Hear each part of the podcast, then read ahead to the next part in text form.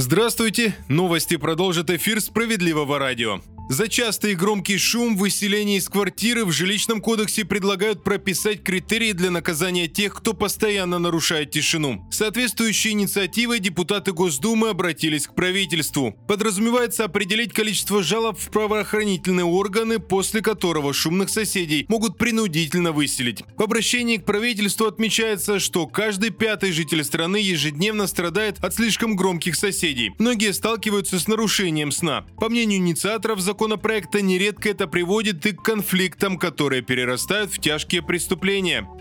Работники и работодатели смогут решать свои разногласия онлайн, об этом рассказали в Федеральной службе по труду и занятости. Там создали специальный портал по урегулированию конфликтов, споров и недопониманий на работе. Суть в том, что сотрудник через этот сайт сможет направить жалобу напрямую своему руководству. На ответы решения дается десять дней. По истечению этого срока, если компромисс не найден, заявление автоматически отправится в трудовую инспекцию. Для обращения потребуется ИНН и адрес электронной почты. Составить обращение можно на портале ведомства онлайн инспекция точка эр эф.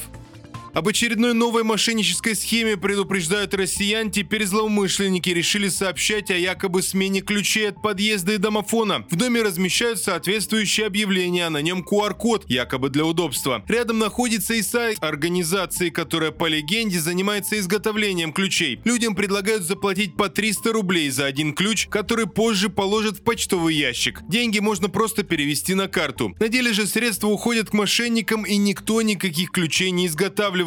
Справедливое радио предупреждает о любом сборе средств, который появляется внезапно, лучше сперва проконсультироваться с управляющей компанией.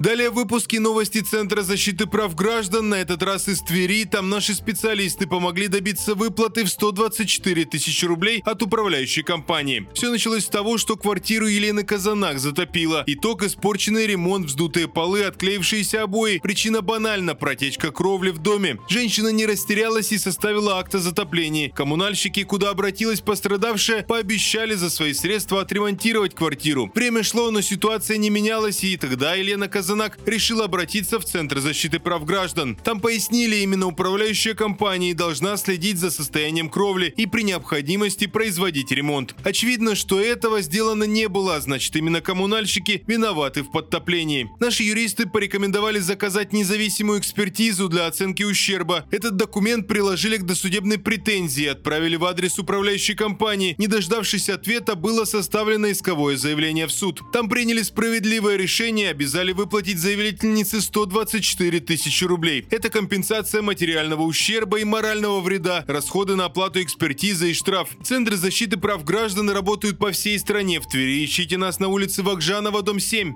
На этом пока все. Меня зовут Захар Письменных. Оставайтесь на волнах Справедливого радио.